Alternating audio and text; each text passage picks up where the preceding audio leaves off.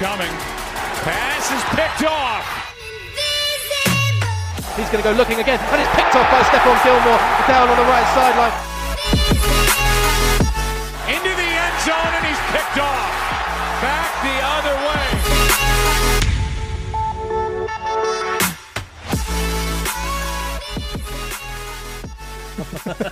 way. we, we will be getting on a bus tomorrow and busing 14 hours Oh my god. down to uh, Mississippi to play Millsaps, which is in Jackson, Mississippi. I mean, it's a glamorous life, isn't it, as a coach in uh, in NCAA football, right? Yeah, I mean, if you like seven hours on a bus tomorrow and then a night in a hotel and then seven more hours, the, the worst thing is like, you know, the game ends at like, you know, four o'clock on Saturday and you're right back on the bus, you know, all, it's worse than the old Aber trips. Like you're, I was going to say we did going down to Plymouth and stuff like that. Yeah, was, have you uh, got like a, that's a awful. have you got a sherry challenge planned for any of the rookies for the way back or anything like that? Once you cross the state border, you've got to finish it to the bottle once you get back to the university. Kind of kind of frowned upon when the league. Oh, you're not going to come on here Oh, and gamble. You're not going to get them getting drink, uh, Um, getting They drunk sound on like the proper bus. athletes, Ollie. This is I'm, weird. I'm, Yeah. I'm so I'm so boring now. Uh, look, let's dive into it. Rich Wurzel joining us here on the Return the Picks podcast. Rich, of course, is now the offensive coordinator of UW Oshkosh football. Is Oshkosh right? Yeah, no, exactly right. Yeah. That sounds like um, Hobkosh. Was it the like? It's just made up kind of. Oh, that's complete hogwash. There we go. Oshkosh and hogwash. a Native American uh, chief, I believe, Chief Oshkosh. Oh, okay. We're uh, yeah part of the Good Native start, Ollie. Just Yeah, Great brilliant. start to Awesome. be yeah, completely Great. insensitive. Well done, Ollie. So yeah, Well, I saw- that I hate saw- to come through now. I saw Titans, so I was like, oh, the, the Titans, right? That's awesome. Remember the Titans. I can get down with that. That's okay. Yeah, I mean everyone loves the Titans, right? Uh, well, maybe not Titans fans after they bottled it against the Giants this week, Yeah, but you my know we can come on to that later, I guess that was a rough start. Now, Rich, just quickly, just to give a bit of uh, background, Rich played at um, Aberystwyth, playing American football. That's kind of where I guess you could say the the American football journey started. But it was last November that you had what I would say is one of the greatest moments in British American football, becoming the uh, tight ends coach, assistant coach uh, for an NCAA Div One team at Akron, becoming the first British coach of a NCAA Div One team. I mean, we spoke that week, I think it was, or round about that time when we uh, we had a chat on Talksport. Is that kind of obviously you've had twelve months almost for that to sink in, but that's um that's still a pretty cool moniker to uh, to add next to your Twitter handle or something. Yeah, it was it was really cool. Um, hectic week getting ready for that game, but uh, it, the moment was certainly not lost on me. I, I had my Great Britain uh, shirt underneath my uh, Akron stuff just to kind of represent back home, and uh, I've become very aware the last few years that sometimes you, you do things. It's the world of social media, right? You, you do something and, and like you see it gets likes and interactions, but then there's a whole bunch of people that see these things and then they you meet them in real life and they that was freaking cool. And that was that meant a lot to to a lot of different people. And uh, so when I came back in the summer and got to do the British Coaches Convention, I mean it was I didn't realize how big of a deal it was for coaches across Britain to see a British born and raised coach doing that. Like the hey, you know, if that's your dream as an 18 year old or you're in college and you're coaching at Aber and you're like, man, I want to do this on the on the TV. Someone's done that. Like it's possible for people now. So it was uh, kind of, yeah. I, I don't think I quite realized that even at the point in the gravity of what it was. And I'm now sure you spoke about this before, but sorry, Ollie. How did you get into that? So how what was the that was the path to get there? So I I, I, I loved football before I went to Aber. And, and Right. all my uni choices in England and Wales were based on who had college programs. So Okay. every- all the schools I applied to had had football. And when I visited Aber, on the back of the newspaper, it's talked about how they just went to the national championship game the week before. And I was like, oh, so they're pretty good. This will be uh, this will be a good place to go to. So I go there and and uh, play for a couple of years, and like, hey, you want to be a coach? And I'm like, all right. So I become a coach, and uh, and just you know, it's an addictive sport. Like the strategy, the teaching players the game, the subtleties, the, the everything that goes into it, the game planning preparation, which is what we're doing right now, and um, and so uh, when I graduated from Aber, I was like working for an investment company, and and I was like, I don't know if I want to sit at this desk for the next forty years. Like, I, I love it when I'm talking football in the evenings, like with my mates, and we're drawing up plays and we're coaching teams, and and so I just started applying for jobs, and I got one here in Wisconsin um, at a small school called Lakeland, which is just over an hour from where I am now. Did two years there. I thought I'll come and do this if it worst case, I leave and go back to England in two years with a master's degree. Great. So I'm a young buck. I'm, you know, I make four thousand dollars in a year. So you don't have very much money. You're pretty yeah. much living like as you know all those stories you hear about young coaches when they have no money. That was me, just eating whatever you could find and uh, and sleeping if you could. Um, did that for a couple years, then then went to another school got promoted, went to another school, met Laura, who's now my wife, went to California for eight years, uh, left California for Akron, did three years there at Div One, and then now to uh, to Oshkosh. So it's kind of been Wisconsin to Illinois to another Illinois to California to Ohio to Wisconsin. It's wow. I'm still in tourist mode getting to check out the whole country. Like, yeah. all right, what's this state got? All right, we got Disney World or Disneyland. Let's go. Like, well, well, that I'm pretty sure there isn't a Disneyland Ohio. I, you can mark that one down. Off Coming soon. there'll be the there'll be the LeBron James Museum you can check out in a few years' time and stuff like that. But uh, it's pretty yeah, much true. Ohio State football, and that's about it, isn't it? I mean, this is you're in an area right now where university football is king. Mm-hmm. No, it's I mean, this league we're in is is is different. Um, really well supported, really well recognized throughout the state. It's probably the the, the toughest, the best Division three league in, out there. Like, you know, we're a school of fifteen thousand. We got ten thousand seat stadium. We're, we're not a typical kind of small school. Um, you know, we're going to play some games. We got a lot of people in the stands and a lot of people paying attention, and and uh, people are really passionate about it. Um, and then obviously as a part of the UW system, that the school that everyone's heard of is is UW Madison, which goes by Wisconsin on the Division One level. So um, you kind of have the the big schools, you have you know the schools that, that play smaller school like us, but it's uh, I mean it's an awesome league. It's people are so serious and passionate about it, and the players are as well. That it, it just feels really cool. Hmm. I mean, this is a genuine question of can you see in your future an opportunity back as uh, um, perhaps an OC at a Div One school, or even uh, you know an opportunity, dare I say, in the NFL at some point? Is that something that you see, considering where you've started from and where you've got to? There must be a thing of like, well, I can break through all of these barriers at this point. There's no glass ceiling that you can see that you can't smash through at some point.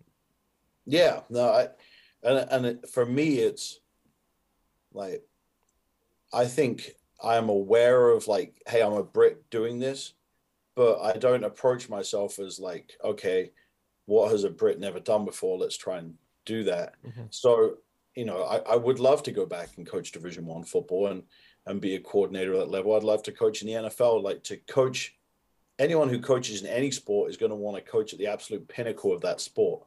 Um, yeah. And for me, if there's ever an opportunity to do that, I'm going to jump on it because I want to be with the best players competing against the best players with the best coaches, you know, and just see how good I, I can develop to be. So, um, I, I, would absolutely love that. It would it would be awesome, and I think it would be it probably would be uh, a good moment for people back home as well. Yeah, if you get free tickets, definitely it'd be a great great moment for all of us. Yeah, Ollie will be calling you up every week. As long as there's some merch, then we'll be good. Yeah, that's okay. If we can twin like the Chargers and Tyranni together, so because the Bolt logo on the helmet would work perfectly and everything, that would oh, be that would be sweet. um, Rich, obviously, we want to talk a bit about the NFL weekend that's been and gone. Do you find yourself as, as a coach looking at some of the mistakes that you see over, particularly we had some in, in, week one in terms of the coaching decisions made about not perhaps getting a few extra yards for a field goal in a few places? Do you, do you sit there and kind of tear your hair out a little bit and think, even I know how to do this? And how do coaches kind of plan for that kind of game plan moment when it seems like so many in the NFL still seem to kind of lose their shit a bit, not really have have a right idea of what what they need to do when everybody else is yelling at the TV. I mean, it's amazing what happens when pressure is applied to people. Like you can have a great plan, and then pressure is applied, and all of a sudden, eh, you start unraveling a little bit. Um, we we do try and learn vicariously through others. So like watching the NFL, like you know, the overtime stuff unfold, end of game situations, like you know, how many yards do we need for a field goal kick? Like that's something that on the headset before that drive, somebody is telling you, eh, you know, if say you have the ball on your own 30 yard line and you need to get it to the other 30 yard line, you're like, hey, we need 40 yards for a field goal. Like mm. that's something that is communicated out that you should be very aware of. Like, so you, you're kind of thinking as you as the ball is moving, like, hey, I need 10 more yards here. Like there was time on the clock wasn't an issue for them at that point. It's it's just trying to get the ball in a position where you can kick it. So we we do pay attention to those. Obviously, we wish we had more time to just sit there and digest it all. But like, you know, we're in there Sunday watching Millsap's film. Well, we watch our film from from the day before, then we watch our opponent film whilst we also have NFL on in the corner, and oh, you're oh, wow. kind of trying to digest all those things at once. And uh, and trying to get a base game plan together on a on a Sunday and Monday. So um, it, it's it's pretty crazy, and soon you start forgetting what else is going on in the world, and just all wrapped up in it. I think as I get rich, as I get kind of more and more into American football, this the the situational side of it does fascinate me, and you kind of touched on it there, just how like there, there's certain things that just come up like would come up once in a season or once in a career situations where it's like I don't know, fourth and five, but we've only got 30 seconds left. We've got two timeouts left. Like all of these things. And I think Ollie was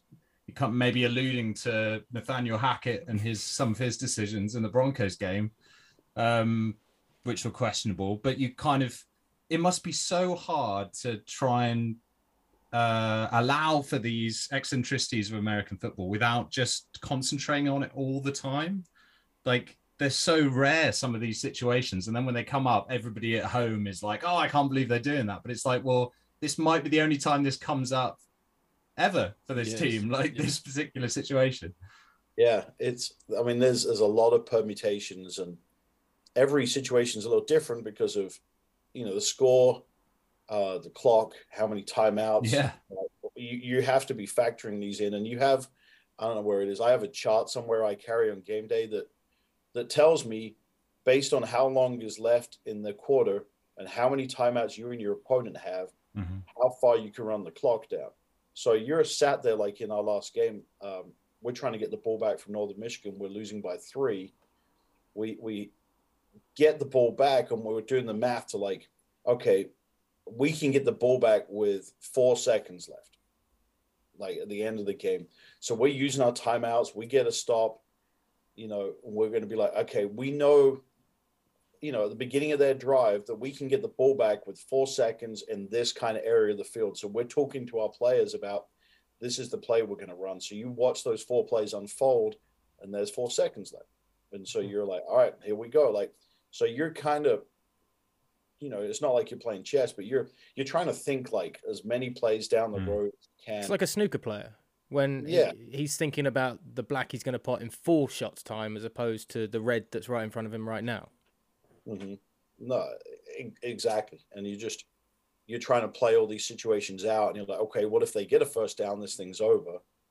So you, but then you try and bring that forward to like, okay, there's eight minutes left in the game like now you're trying to magnify all these different situations. They're all still available to you.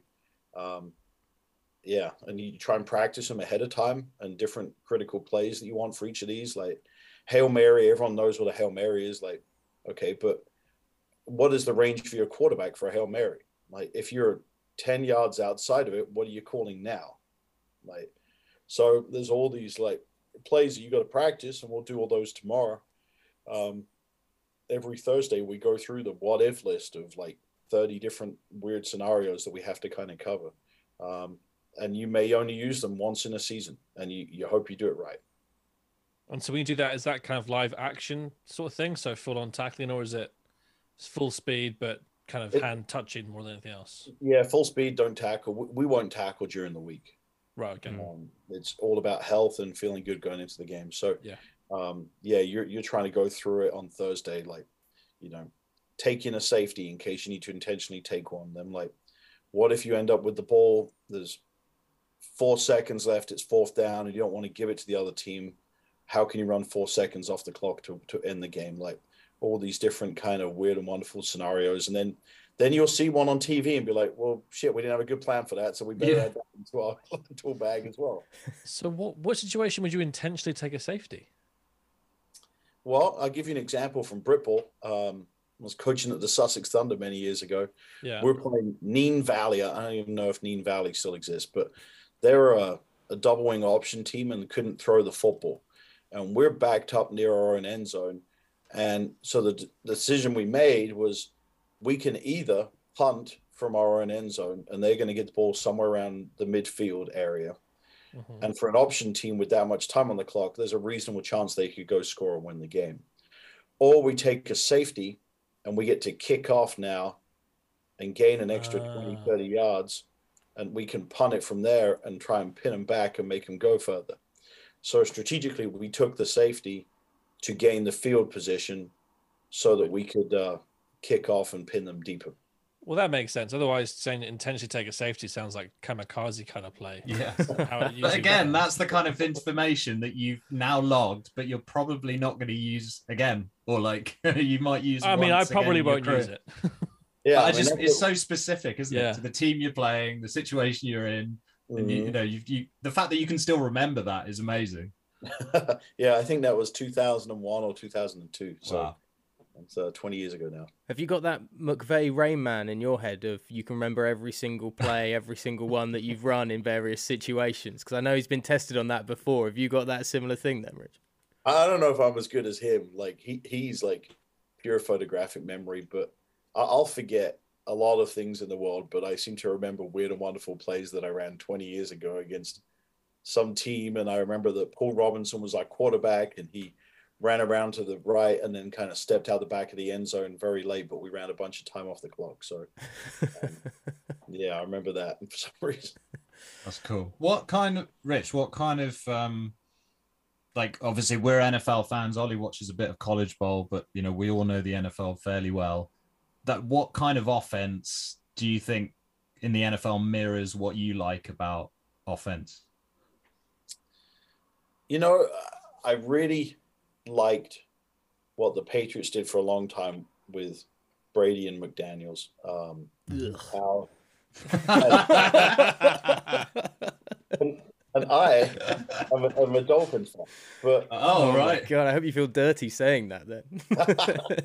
so it, it, it's uh, what I um, here's what I liked about them is that they were able to find what your weakness was each week and attack it. Mhm. So if you're playing the Bucs one week and, and they can't stop the run, and they were going to run the ball for 300 yards and try and win that way. And if you're playing Miami the next week and they can't stop the pass, then Brady's going to throw it 60 times. Um, Yeah. They had that flexibility within their offense to find ways to put you at your greatest weakness. Um, and so I, I really liked that about them and what they did. Um, I think when I watch a lot of teams, it's you know teams playing to their strength and and knowing who their people really are. Sometimes it's difficult to kind of gauge that. I think, especially week one, like you see it with the Packers right now and Aaron Rodgers, like who is going to be his go-to receiver? Like that, you know, it's one week in, everyone's panicking. You know, here in Wisconsin a little bit, but you know they're like, man, we wish we'd you know receiver didn't leave and go to the Raiders. Um, so they got to kind of get that worked through, and that might take them a while. If that rookie doesn't drop that pass as well when he's in stride, free, completely going to be untouched to go to the end zone and just Yeah, hand uh, almost claps at it and then puts his hands on his head as if to say, "Oh, I'm I'm I'm silly." Yeah, you are silly. You should be catching that. That's literally a job. And you Yeah, think by I'm sure he feels quite bad about it, Jazz. yeah, I'm sure he does. But I mean, you can understand why Aaron Rodgers was kind of coming out at the press saying that we need to learn things and learn them fast because that was clearly a very well run route, well run route, but he just didn't have the the hands and the coordination to do it at that point, which is just not that I can not that I can criticize because I wouldn't be in that position anyway. But someone in that position should do it. pressure does strange things to people. Like Yeah, that's NFL game, bright lights.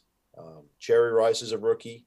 He dropped a bunch of footballs as well, and uh, and he worked out to be pretty good. So He didn't do too bad, did he?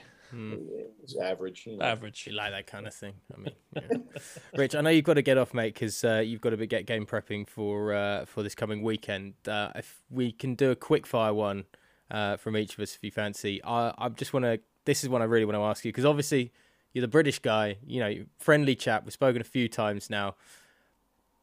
Do the players react to you differently if? And I don't know if you do this, but do you go into that kind of coach psychopath mode on the sideline when you're in game mode? And are they do they see you initially? It's like, oh, look at the friendly British coach we've got, and then when you're giving them a rollicking on the sideline, they're, whoa, this is not what I was expecting. What the hell's going on here? Like, you had any weird reactions with that? You know, earlier in my career, I think obviously my accent was a lot more pronounced than it is now, where it's kind of this hybrid, softened accent. Yeah. I think people were very aware, like, here's a British guy. But now I have a lot of credibility having done this for 20 years. The, the thing that college athletes want and high school, you know, athletes in general is somebody that can coach them to make them better. And I don't think they really care if you're a, a man or a woman or if you're from England or or from America. They just if you can give them the information they need to improve, then they're going to respect you and they're going to listen to you. And then the more you build a relationship with these players, then the harder you can be on them. But it's all going to come from a place of love because they know the respect piece is there, you know, with them. So it's, it's, you know, we're building that. We I've been around these guys now about 35, 40 practices and, and, uh, I can, I can push these old linemen and, and these players pretty good and they will take it in a really positive manner um, because they know I'm coming from a good place and and uh, hopefully I know what I'm talking about. So um, yeah, Fair, fair. Any last ones, boys? Tell me about the Dolphins this year. Then have you got have you got predictions? Do you think Tua is going to work out? you know Tua. I mean, obviously, everyone. The first thing anyone says with Tua is like he's extremely accurate, and and he has some elite receivers now with Waddle and Tyreek Hill, and and I don't think they know what they want to do with Gesicki. I know they were trying to trade him for a while, because I don't think he's a run blocking guy that's going to fit what they want to do. Um, it, it's interesting. I, like when I watch Tua, the thing that frustrates me the most is is his lack of mobility and ability to escape in the pocket, and so he takes a lot of sacks. But then you you watch Tom Brady play, and Tom Brady can kind of move around, but he's not very like athletic and dynamic back there. So I do wonder for to an extent is like if Miami's pass pro issues were resolved, how good could Tua be? Um, you know, he, I think he makes good decisions. So I kind of want to see, and then I just hope it isn't this way. But you see a lot of co- a lot of quarterbacks in the NFL who cycle through a lot of offensive coordinators early in their career, and then they end up going somewhere else, and then they get into a groove with an offense that fits them. And you saw that with like Ryan Tannehill when he left Miami. He'd been through a lot of coordinators, been hurt. He gets jettisoned by the Dolphins and goes to the Tennessee Titans, and now he has a run game and play action, and he's you know an all pro quarterback. So um, I think there's Alex a lot, Smith as well on that one. yeah, I, I think there's a lot to like about Tua. I think it's how clean can they keep him in pass pro. Obviously, they can play good defense.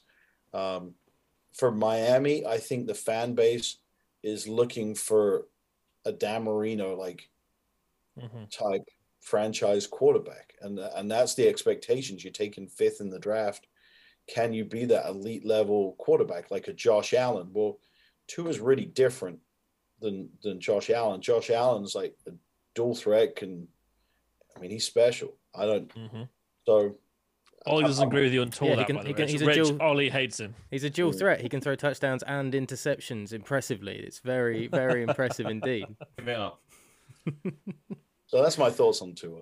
So, Okay, so yeah. my last one, Rich, with you having been through so many kind of coaching staffs you've been through, the jobs you've been through, how close do you stay in touch with some of them? And do you find some of them are more mentorish, if that makes sense? And are some a bit more standoffish because they think that they're, well, they're the head coach and nothing to do with me, your bit, or is it much more kind of fraternity? And if you did see one of those coaches go to an NFL job, for example, is there a chance they might try and bring you along as well? So the last head coach I worked for in Akron, Tom Arth, is with the Chargers now. Okay. Um, so I was texting with him yesterday, and because they're playing tomorrow night against the Chiefs, and I'm like, man, it, it's like when we're at Akron and we had those short weeks, and he's like, yeah, you play on Sunday, and then you have to play on Thursday already. So we we're going back and forth about that a little bit. Um, so it's it's different now when you you watch that game, you're looking for plays and things that we did at Akron that are now showing up in the NFL. Um, but and then I spoke last night to the head coach I had in California. He's really one of my best friends, uh, Chris Krieg. Uh, was in my wedding. Like I gave him a call to check in on him and see how he's doing. So it it really is a fraternity. Like when you're in this bubble of coaching, like I, obviously you know you become a little you know you don't know what's going on in the world so much obviously i know what happened with the queen and and what's going on back home but i don't know eh, really anything else like you're just focused on third down and red zone on wednesday oh, got you, yeah. insular, very insular, like you said. It Yeah. is. It, it like it sounds like a joke, but it genuinely is. Like it's third down and red zone today. We're gonna get a game plan together. We're gonna practice it. Then we have meetings, and then when I get done, I'm gonna watch some more film on it, and then I'm going to bed, and then I'm getting up and we're on to the next situation. Um, so you you naturally when you spend that much time with people, you get close to them. So like the coaches I've worked with in the past, like we're always texting and just wishing each other good luck this week. How did you get on? Like, I saw the score you lost or you won. Like, and and that's the thing you kind of realize is like, there's a lot of things that go into winning and losing games. So you're just excited for your friends when they win, and you're you're sad when they lose. But you realize as a coach, like, you, you don't need like. Sometimes people don't know how to react if you lose a game. They're like, you know, like, hope you're doing all right. Well, You just don't have time to sit there and mope about it. Hmm. Like, there's another game the next week. You better be like getting out a plan to, to get ready. Like you got about 20, you know, 12 hours and then you got to move on. So um, you get really tight with those people and you go through some stressful situations. And, and then when you're apart, it's a little weird because you, you just, you know what to expect from these people. So, um, yeah. It's, it sounds like you've gone from the Aber bubble of not knowing what goes on outside Aberystwyth when you're there to now not knowing what goes on outside of the coaching bubble. I mean, they fit perfectly. It might be the best breeding ground for being in that world of coaching in the US if you go to Aberystwyth University, just not having a clue what goes on outside. Rich, man, we'll let you get off. Um, And, I know and now we got a king as well. So Aber putting Yeah. people out. Yep. Yeah, I was actually. I apologize, Rich. I was trying to find my uh, Tirani jersey to to put up here, but I don't know what I've done with it. I don't know if it's been destroyed in some kind of uh, drinking session, but uh, I couldn't find it earlier. I was going to put it behind for you, but sorry about that. So that's all good. Next time, next time. Yeah, I'll find it somewhere. Rich, man, best of luck on the weekend against uh, Yeah, good Millsaps luck, mate. College. Go Titans. appreciate it. Get it done. And dude, thanks for the uh, thanks for the time, mate. And um, yeah, look, everybody can find you on Twitter at at, co- at coach underscore Wurzel, I believe it is. Yep. That's it. All right. Signing out. We'll see you guys. Take care, Rich. Have a good one, Cheers, man. Buddy. Thank you. Rich Wurzel, such a nice guy, man. Mm. It's pretty He's weird. lovely, though. isn't he? It's weird to go from, I can't imagine him getting uh, like mad. Uh, but that's Oh, I can see that. that. They've I all can got that. that. Yeah. Yeah. I know. They've all The accent was sort- strange, though, wasn't it? Uh, Like you said, a hybrid accent. Been in the states for twenty years. It's It gonna- seems American to us, but but Mm, slightly Aussie in some very- words as well. I had a little bit of Aussie in there too, so it was just a little bit. I think because the pronunciations are so different and so varied that it's just all yeah, uh, A, a- a real mutt of uh, of an accent. yeah, so hodgepodge of everything. hodgepodge. See, go the fighting hodgepodge. Let's do this. Can't believe I started that off. By yeah, I know. Oshkosh? You, Yeah, you do hell have producers' rights, so you could just cut. You could just Nah, start. we're gonna leave it. Twenty seconds later, We're gonna you leave don't it. Offend It's an fine. entire. And at this point, we like to remind everyone that these views are not shared by Verge Magazine. and That our is own- that is a good point. That is a very good Yeah. point. Yeah, These yeah, aren't the views of bring Verge Magazine, right. Andre Dixon, or anybody else involved. That's for sure. Um, and not even the views of Rich Wurzel. Just myself, apparently, because I'm an idiot. uh, week one was pretty good, wasn't it?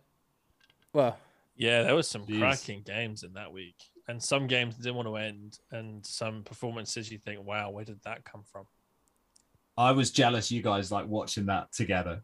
And I was especially jealous, like watching. I would have liked to watch his Jazz's reaction to the end of that Steelers game. It Oh, was that, like, that knuckle free, uh, knuckle field goal that went right, left, that. right, oh left my post. god! And then hit the upright. Yeah, Jesus Christ. And then the the blocked extra point. I couldn't believe that.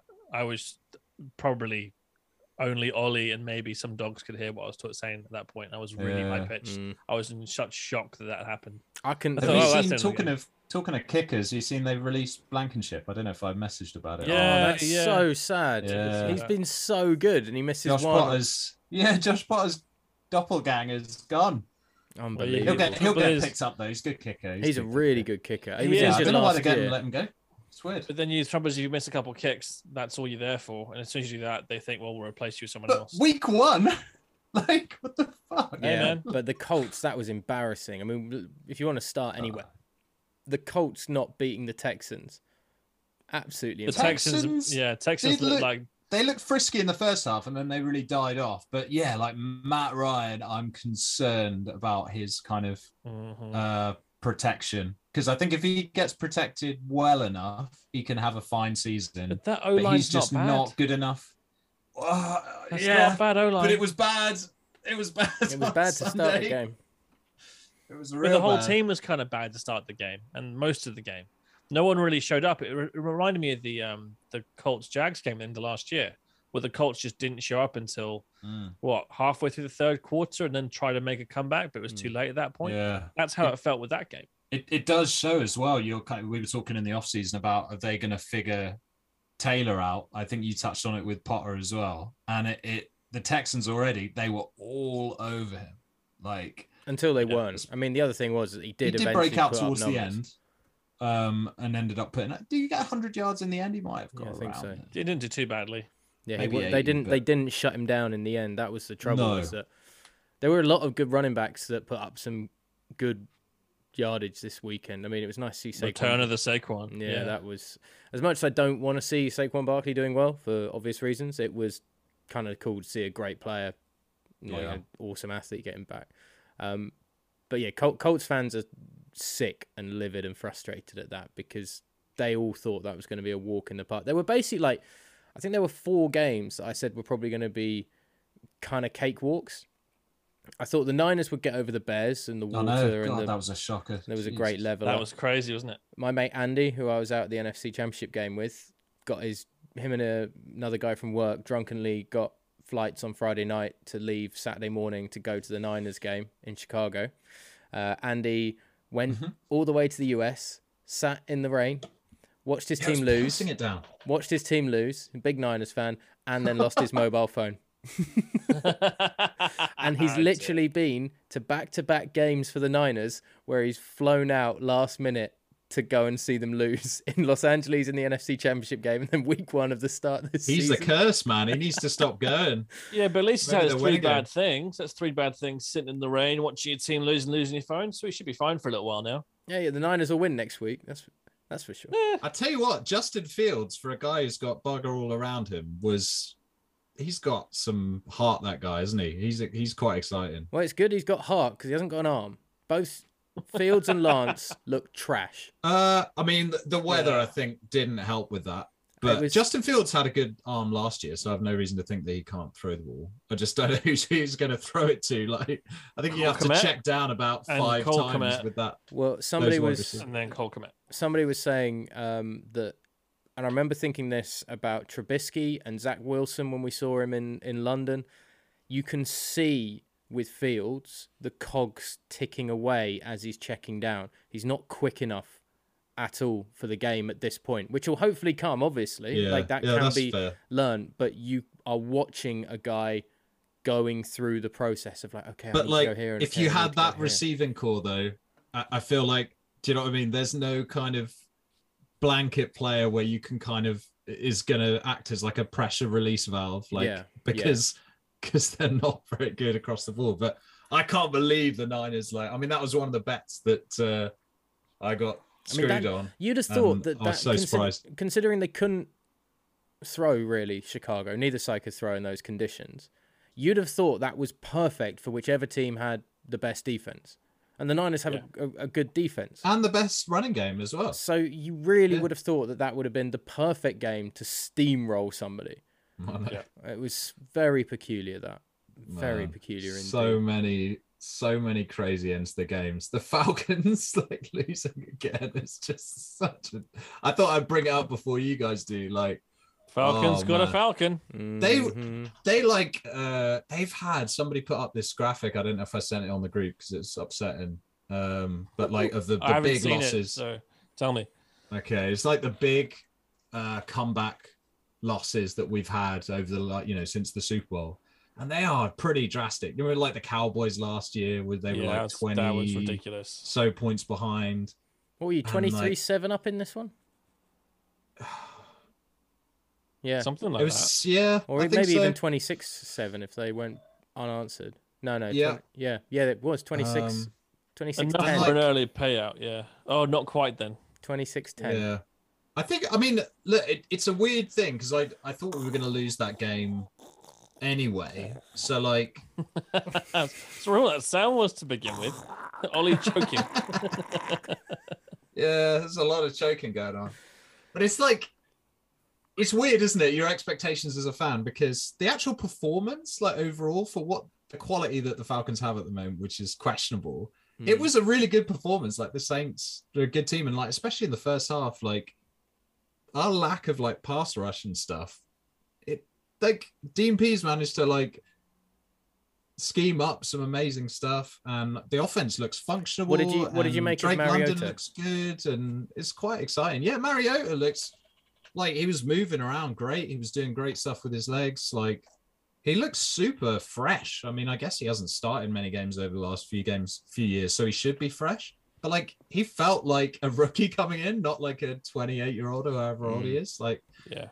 he was full of energy. It's I think the Falcons are going to be watchable this year, which is not something that maybe we would have thought in like May. If Cor- kind if of Cor- Or have said for a little while. yeah, they're watchable, and that's you know fine as a fan who's Progress. got minimal expectations. Let- Let's not jump to big conclusions early on. It's only week one. I mean, by the end of week two, you could be sat there going, "This is going to be. I'm never going to watch a Falcons." I know, game but if they- five." Yeah, That's fair, but if they can move the ball on the Saints, yeah, you kind of think. I mean, I, I would have thought at the end of the year we were looking at the Saints as a top five defense, or they should be. Uh, so yeah, if that we was move the ball on the Saints. You know, that was a worrying one with New Orleans. I didn't like the whole Taysom Hills coming back and doing wild, wacky, crazy QB things. I know it kind of paid off, but I'm just not a big. Fan. It fan did work. I'm not a big fan of that to some extent. No. Winston got uh, better in the second half from what I've seen in the highlights. So I mean that that just Yeah. seems to me like if you stop dicking about with this trick QB play and just let a QB get in, get settled, because all of these, all of the starters or a lot of teams with a lot of starters Mm. uh, look like they, you know, hadn't played most of preseason or really any preseason at all. And actually, they similarly to what we discussed with um, Josh last week about the Bills Rams game, the first half of that, both teams looked incredibly rusty. And it, Yeah. it seemed to be quite a few teams this week kind of had that as well with their starters because they've not played in a football game for half the season. So, uh, sorry, for the preseason. So, I mean, it's like, I don't know. I, I'm still out on whether people have kind of come good in the second half because of coaching adjustments or whether they've just kind of been mm. getting back up to speed. So the Colts might not have another half as bad as they did against the Houston Texans. They will this week, but whatever.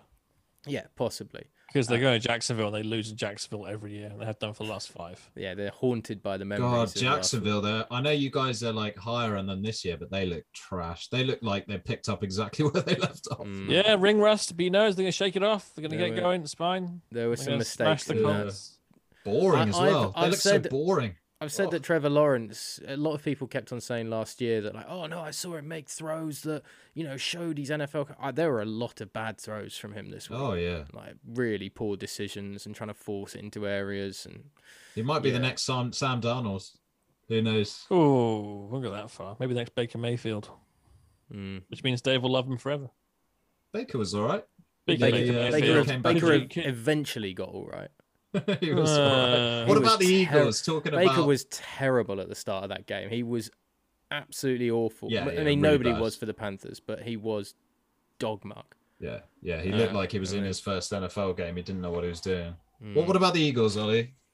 Tell us about that game. That was a sweat. Like Ollie was that, yeah. uh, was shitting himself when he That- got I to mean, six- 35, 38. As I said to on the group on the group chat, six minutes into the season, I was livid.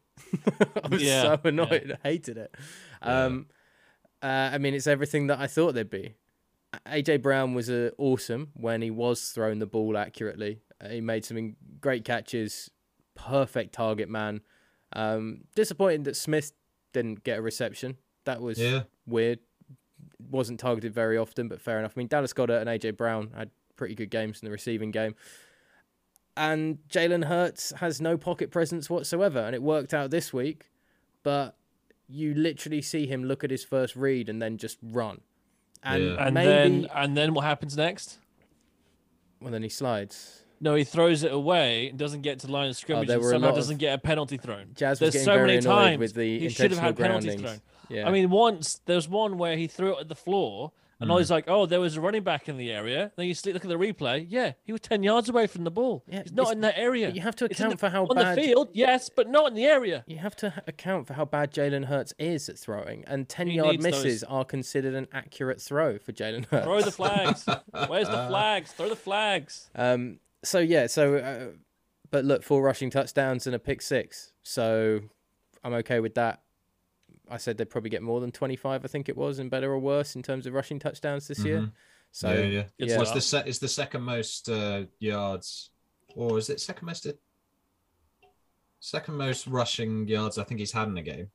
Yeah, I mean, Hurts, he- he was just running. In fairness, like Detroit brought the blitz every so often. The Eagles were terrible at shutting down the run.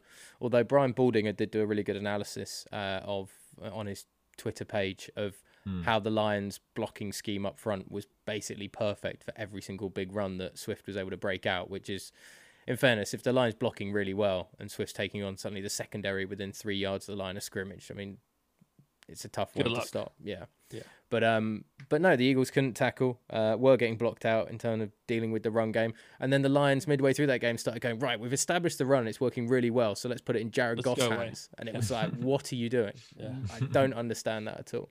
So um, no, the Eagles were really good in terms of rushing the ball. It was a The- belting game for the neutral. Yeah, it got It was a really it got a little game. squeaky at the end, but Miles Sanders Yeah. had a couple of big runs on that final drive just to kind of kill the clock off, which was nice. I thought he was really good as well. I'm a big fan of Sanders still. So I really Yeah. wanted the Lions to win at that point. Once they start coming back, I just wanted to see the the hope just drain from Ollie's eyes. And Brutal. yeah, I know it'd been fun though. It's only because you were going through the ringer at that point with that Bengals Yeah, game yeah. because Misery Joe which Burrow- Burrow, just didn't stop. It Joe just kept Burrow threw going. four interceptions and still got that Bengals And he got team sacked seven times, Oh. I think, as well. Jazz, Doctor Jazz is in the house. Mm. TJ Watt, what is what is going on? Have you seen any updates? It's a So, bicep. pec is it a bicep injury or Pec, injury. It's a pec Okay. tear.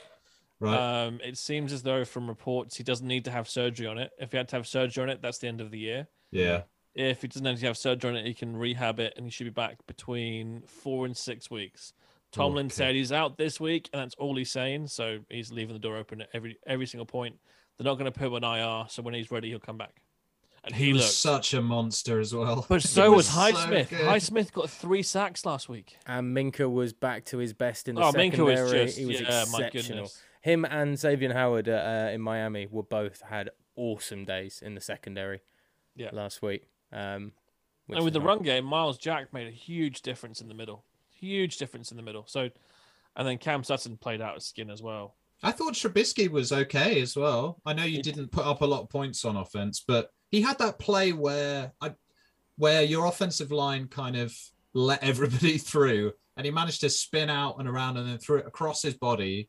I don't know who got the um, reception. Might have been George Pickens, but do you know the play I'm thinking of? It was re- it was, Can't pre- it was I might have impressive. missed that one.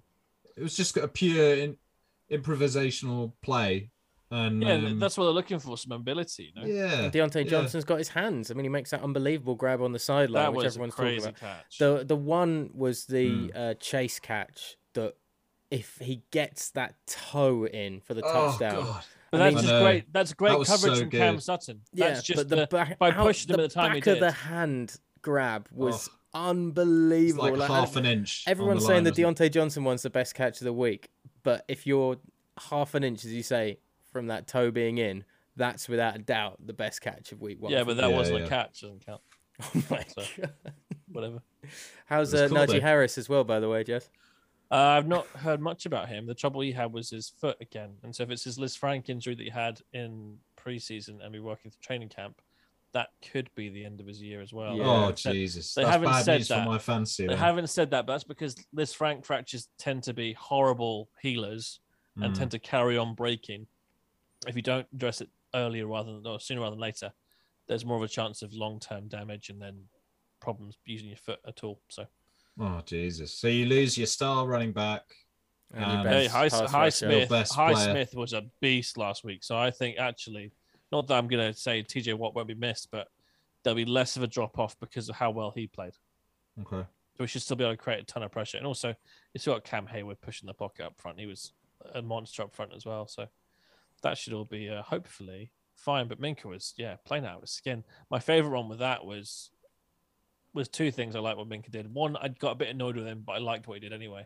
Was when Cam Sutton picked off Ja'Marr Chase or uh, Joe Burrow with Ja'Marr Chase, and he Cam Sutton rolls over and gets the ball, gets up, and Minkah just comes along and just lays Chase out with a shoulder, which unfortunately got unnecessary roughness and it kind of uh, took back the pick. Then in the, I think in the, the third quarter or fourth quarter, there was a pass interference call against Fitzpatrick, and next play, Burrow throws it. I think it might have been to Tee Higgins, Tyler Boyd, one of the two of them. He catches it, and Minkah just comes in and just bangs the hell out of him. So the ball goes flying out. He goes over to the ref and said, "Was that was that clean? Was that okay?" And just that level of little kind of chirpiness to it. I love that. Big fan. Also, as we're talking about coaching decisions earlier about which was a good or a bad idea, we'll get on to Monsieur Hackett later, of course. But clever one that may have gone unnoticed was when there was eight seconds left on the clock before the game-winning field goal attempt, and they send the offense back out, and they take three seconds off the clock by snapping the ball, dropping back, and throwing it out of bounds. Mhm. So that way, there's if there's a chance the Bengals could have had four points or four seconds on the clock if the field goal missed, they could have tried the field goal themselves from the same spot or tried a really quick three second play and then had some yards and had to go. So that's just really clever coaching and time management from Tomlin again. Well, you know, every single head coach has looked back at the Bills Chiefs game and gone, "Oh, it only takes 13 seconds to go 80 yards. We need to make sure Yeah, we kill yeah. games off really quickly Yeah. in this league now." Yeah, Hey, d- talking about the Chiefs, do you just do you think that Arizona were just they're dog bad. shit, They're a or bad um, team. or are They- the Chiefs just fixing things straight away? Kind of. So the Chiefs' offense looked pretty good, but again, I think that missing JJ Watt was a big loss for them because that, and obviously they lost Chandler Jones too. Oh yeah, Chandler Jones a So they've- much bigger loss than Yes, they've Watt. lost their pass rush and really lost a lost a massive run stopper for them. And then, from a offensive point of view, we all know that Kyler Murray without DeAndre Hopkins is well, yeah, scuppered. Jamar- Jamarcus Russell basically, just smaller. So he was hasn't got- okay. He was okay, but they they were just the Chiefs pass rush was just all over him. He got murdered. Really, he It was didn't like have a chance. the it was like the Rams game uh, when they lost in the playoffs, like Yeah. dropping back, Yeah. and even his quick legs weren't able to get himself out of danger. That uh, one of the safeties, the Chiefs safeties, had a lovely sack just coming around the outside, and Kyler Murray's so fast, and he just didn't see it coming. Like he got off the off the deck, and he was like, "Where did you come from?" It was amazing sack. I want to see the I want to see the Chiefs against. Uh, I mean, we will.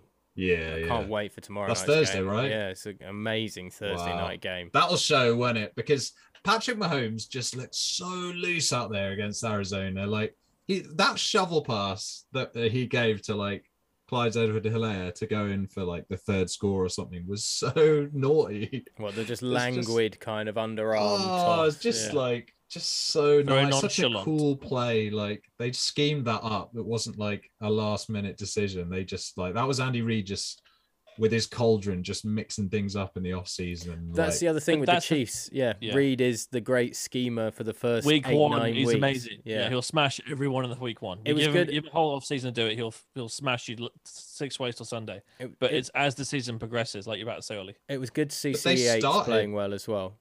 You say that, but they started really slow last year, the Chiefs. So well, that's because That was- Mahomes that kept on throwing it away seven times a game. You know, so many interceptions. Yeah. Don't want to talk about that. Uh, the But poor yeah, Jets. again, the Jets are The still thing the with Jets. interceptions last year, though, just quickly on Mahomes bit before we get to the Jets, is that some of those interceptions were not his fault. His receivers let them through his hands, through their hands, or they tipped it to the DBs. So although we can kind of lambast Mahomes for, and that's all we'll remember of that season was his interception rate being a lot higher. A lot of them really weren't on him. I mean, you know all about watching receivers not make catches after the Steelers last year, so I'm going to take your expert analysis Uh, on- for more on than just one. last year, my friend. Um, yeah, the Jets are still the Jets, so I'm not overly hyping on the Ravens just yet. But you know, fine, going in very They just- confident performance Just took care of Jets, business, just- didn't they? Jets. Still Yeah. might be the worst team in the NFL, unfortunately for them. Uh, and I don't know how you turn that around. We should have asked Rich that in terms of going into a new place. Like, if there's already a stench there, how as a coach do you get rid of the stench without getting rid of every single player and completely rebuilding the team? That's a good point. That's a tough job. That Uh, Justin Jefferson is the best wide receiver in the NFL. Ah, he's so good. He is so good. And I tell you what, Kirk Cousins was very good at getting him the ball as well against Green Bay. I mean, Green Bay aren't didn't do anything in that game, and Aaron Rodgers was livid, which was great. Yeah. But um, but yeah, the Vikings. I don't know if the Vikings can put in performances like that. That defense can get a bit better. I don't Big know ifs. they're going to be they're going to be a fun side to watch. I think they'll be very enjoyable, except against the Eagles this week. I might not enjoy it that much. Um, I'm out. Yeah, I'm out on the not out on the Chiefs. I'm impressed by the Chiefs, but the big throw that everybody's gushing over with Mahomes, where he drops it right in between two defenders and finds a perfect window for his receiver. Justin Herbert made the exact same throw, but to the other side of the field in the game against the Raiders, and I'm more impressed by the Chargers getting a divisional victory over the Raiders that everybody was expecting to be this fantastic team. And the Chargers looked pretty damn good for about three quarters, and they let the Raiders back in a little bit, which is what the Chargers do. Yeah. Khalil Mack and Joey Bosa were fantastic. Maxx Crosby had a pretty decent game at rushing Herbert every so often, and they did get a bit of pressure on him and forced him to move. But yeah, the Chargers pass rush is exact or looked exactly what everybody thought it was going to be. They were really good to watch.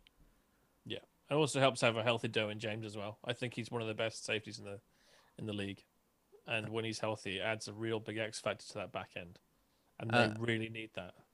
Giants Titans, that was surprising. Derrick Henry got leveled as well. Yeah, yeah, it was funny to see that Derrick Henry getting Derrick Henry. Put up on his off his feet, hit off his feet. I don't ever. s- Yeah, you go for the king, you take him. Uh, Saquon looked great. Giants gonna have to ride him. Sterling Shepard back as well looked good for the Giants. In fairness, Yeah, He had a big Daniel connection Jones downfield. as useless as usual, and a bit nondescript. Tannehill didn't have a great game. It really highlighted the lack of weapons that they have at wide receiver because Robert Woods did he have a catch? He might not have even had a catch. I think he, I think he got yeah less than one point. So Yeah, he didn't get in our league, that's not that's not a catch. Not great. I don't know. That's, I don't know yeah. what. yeah, I don't know what happened. He was part of that team I posted on the uh, our fantasy football group. The the worst fancy Two ta- scoreline from two week targets, one, which is one reception, thirteen yards for Robert Woods. Yeah. oh jeez. Yeah. Not so great. that's the trouble. If you can't move the ball from a point of view of passing it and you rely on Derrick Henry completely, well, that's an easy game plan to just stuff him up. You Mm. Just put eight men in the box, go man at the outside, and then you're probably going to be fine. And then that brings us on to because that's all of the. ga- Oh yeah, Dak's down. Oh no. Oh no. The Cowboys. Cowboys in Couldn't bother have been a better late game. The Cowboys were terrible even when Dak was in there. Who's their Yeah. backup? Cooper Rush. The funny thing was Skip Right. Bayless saying that he thinks that Cooper Rush may be just as good as Dak Prescott, if not slightly better, given the performance that they put in on the other other day. It it's really irks me because I took CeeDee Lamb in fantasy and he's going to be useless the whole year. It's funny to see Zeke be, in my opinion, crap, but he had, in fairness, ten rushes for 52 yards, so that's an average of five a rush. But that offensive line is no longer the offensive line it used to be. The loss of Tyron Smith with Jerry Jones saying, I'll be back for the playoffs now seems like a very big, bold claim from Jerry Jones to even assume they'll get to the playoffs. And I was listening to the Rich Eisen show, and they were saying that as soon as they said that quote, one of the guys said, Playoffs? Like the old uh, Jim Mora quote. Uh, Jim Mora senior quote. Yeah. Yeah. Just trying to win a game. and it was hilarious hearing that. And it really brought that home. And the thing with Dak being out for probably three or four weeks, maybe longer with his Minimum, being yeah. his thumb being broken is that when he comes back, is he going to have the same grip? Is he going to feel confident with it? Are they even going to be worth bringing him back? Because at the point he comes back in by week six, say, say it's week six he comes back, they might be six, oh and six or oh and five. We can only What do you- hope. Stop teasing me, Jazz, with these beautiful numbers you're saying. But I mean, at that point, what's the point in bringing him back and playing him? Because you might as well let him get healthier further. Because you're not going to suddenly go on a 12 game winning streak. You're probably going to get even nine wins in a season at that point. Yeah, it could be another lost season for Dallas, right? But I think the trouble you have with Dallas and what we're seeing now is because they've overpaid Zeke, because they've not overpaid for Prescott, because that's um, we can argue whether they overpaid for him or not.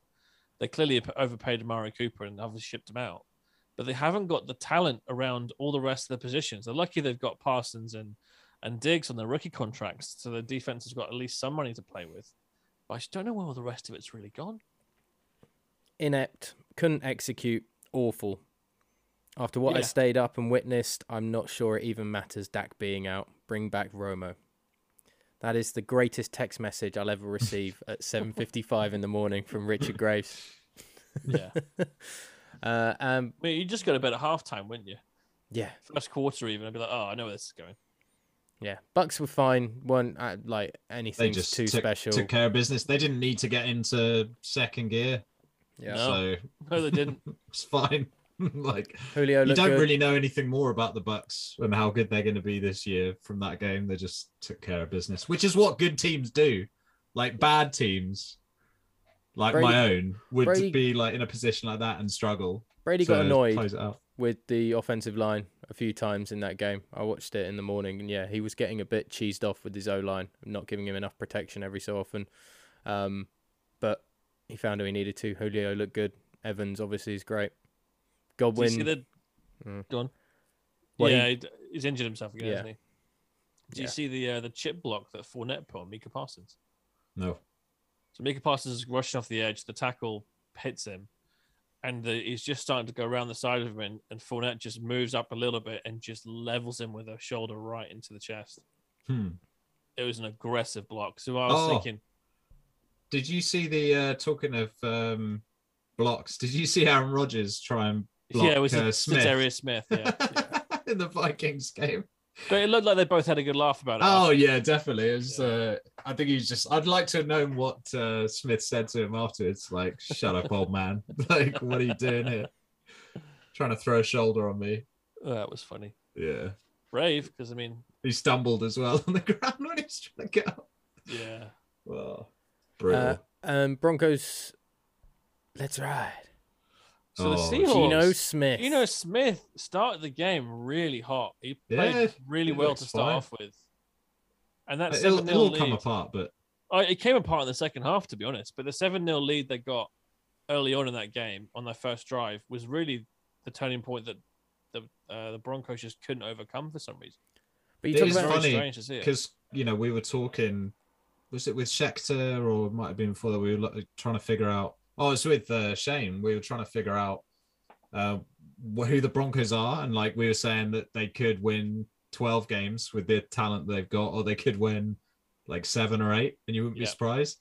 Well, if it carries on like week one, it's definitely going to be that. Well, if you can just hold the ball when you're an inch out, that would be a big plus because they had two fumbles from the one yard line. Yeah. One of them was, them. were they, were they both Melvin Gordon? One of them was. One was Gordon, one was Williams.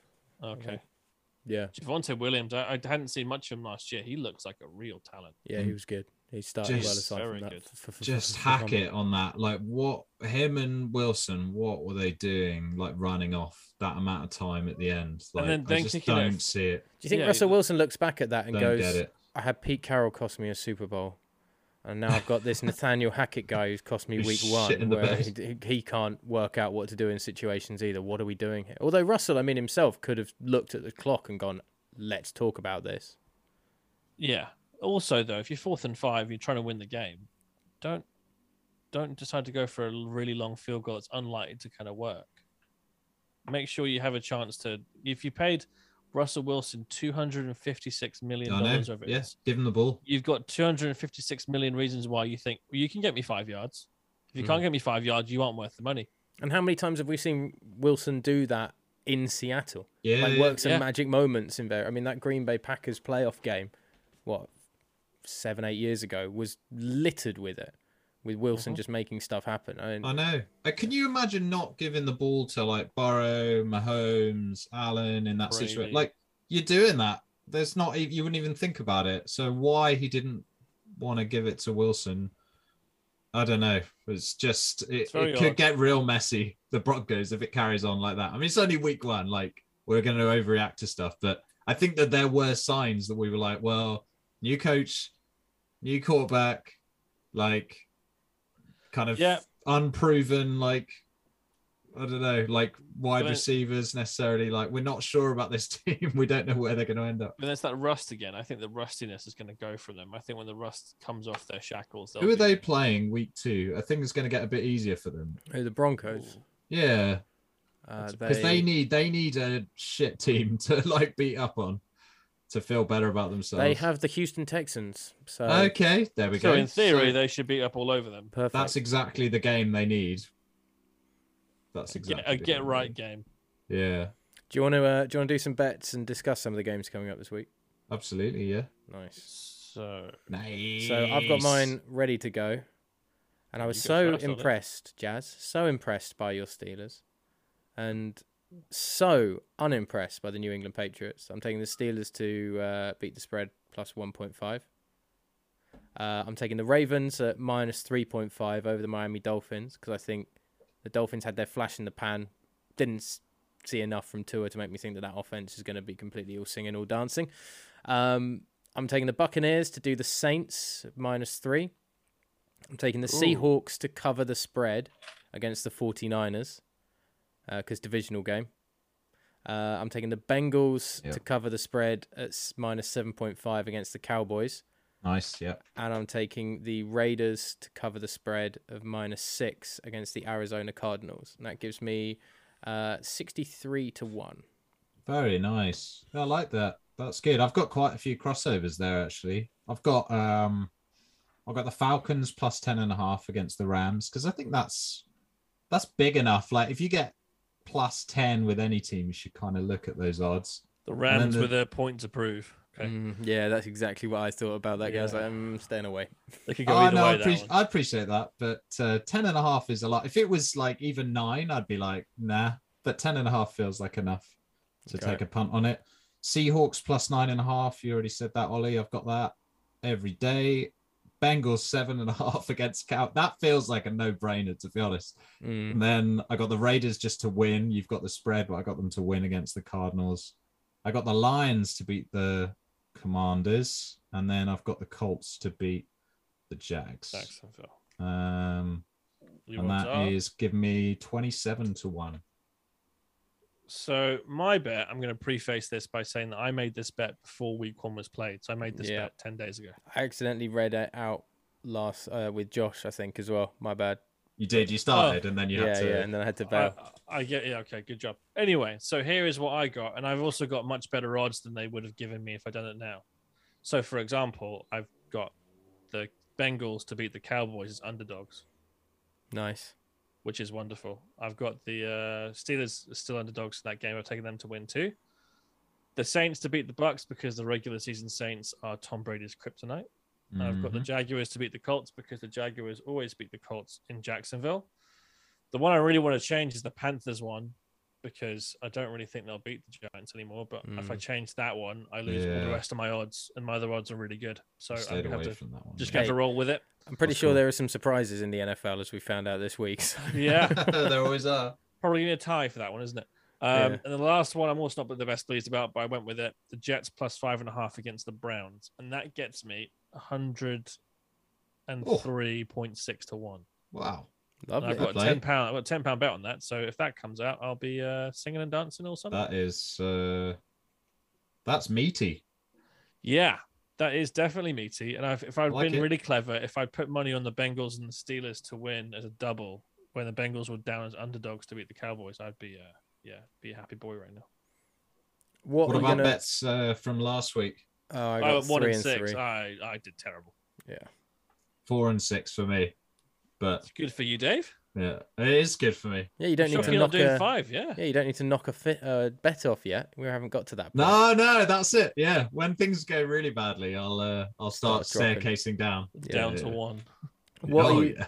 What are you guys going to watch this weekend? Obviously, Thursday night and Monday night, I think, are actually really good. We've got the Monday night double header, uh, which is a bit odd, but Titans, Bills, and Vikings. Excuse me, Vikings, Eagles is the uh, is the main game. Um, Thursday night is obviously great. Chargers, Chiefs. Like a bit harsh on the Chargers, giving them back to back AFC West yeah. divisional games. But I suppose as well, like it probably benefits the Chargers this week having the Raiders because you know that Adams Carr connection, if it is going to completely thrive, maybe still wouldn't have been quite there yet. Everything that we talk about, the rustiness and everything, so it may have played into the Chargers' hands just a little. Mm-hmm. Um, but I think that's going to be Thursday night's a big like acid test for uh, LA and whether they're actually going to re- be able to really compete. I think in this division, and I hope There's it's not amazing games this weekend, to be honest. I mean, Like, Jets, a lot Jets of- Browns isn't going to be a highlight for me. Yeah, there's a lot of chumpy games here. And Panthers, that's the same Giants, most weeks with the Jets games. In fairness. Yeah. Bucs, Bucs, Saints is is going to be a good game. Dolphins Ravens Pats should be could be entertaining. Yeah. Dolphins Ravens Yeah. could be fairly high scoring. It, I Seahawks feel pretty good. is always good and chippy. Yeah, I'm not actually. I'm not going to watch these games live because I'm going on holiday on Friday for a week. I'm going to be uh, watching highlights um, over in Greece after the fact, so I'm probably missing out on one of the worst weeks on like schedule wise. But it'll probably end up being classics all round now that I'm missing it. But yeah, I mean, Wow. Bears Packers Sunday night football is suddenly. I know it's a divisional game, but you're a bit like, oh, am I going to stay up and watch that? Uh, Probably. it's probably not gonna be good to curb away. watch. Even if like the Bears are going to be frisky, it's going to be pretty, Pretty boring. I think. yeah. Yeah. I think if you're the six o'clock window in the UK, you're either going Bucs Saints if you're a neutral Bucs fan, Saints for sure. or you're yeah. going Miami against Baltimore. And then, or Steelers Patriots. eh, I mean, that's only because you're a Steelers fan. I mean, I don't God, think the that's... Patriots are so boring. On Yeah, it'd be fun to watch the Sunday. Patriots offense get beaten up on though. Yeah.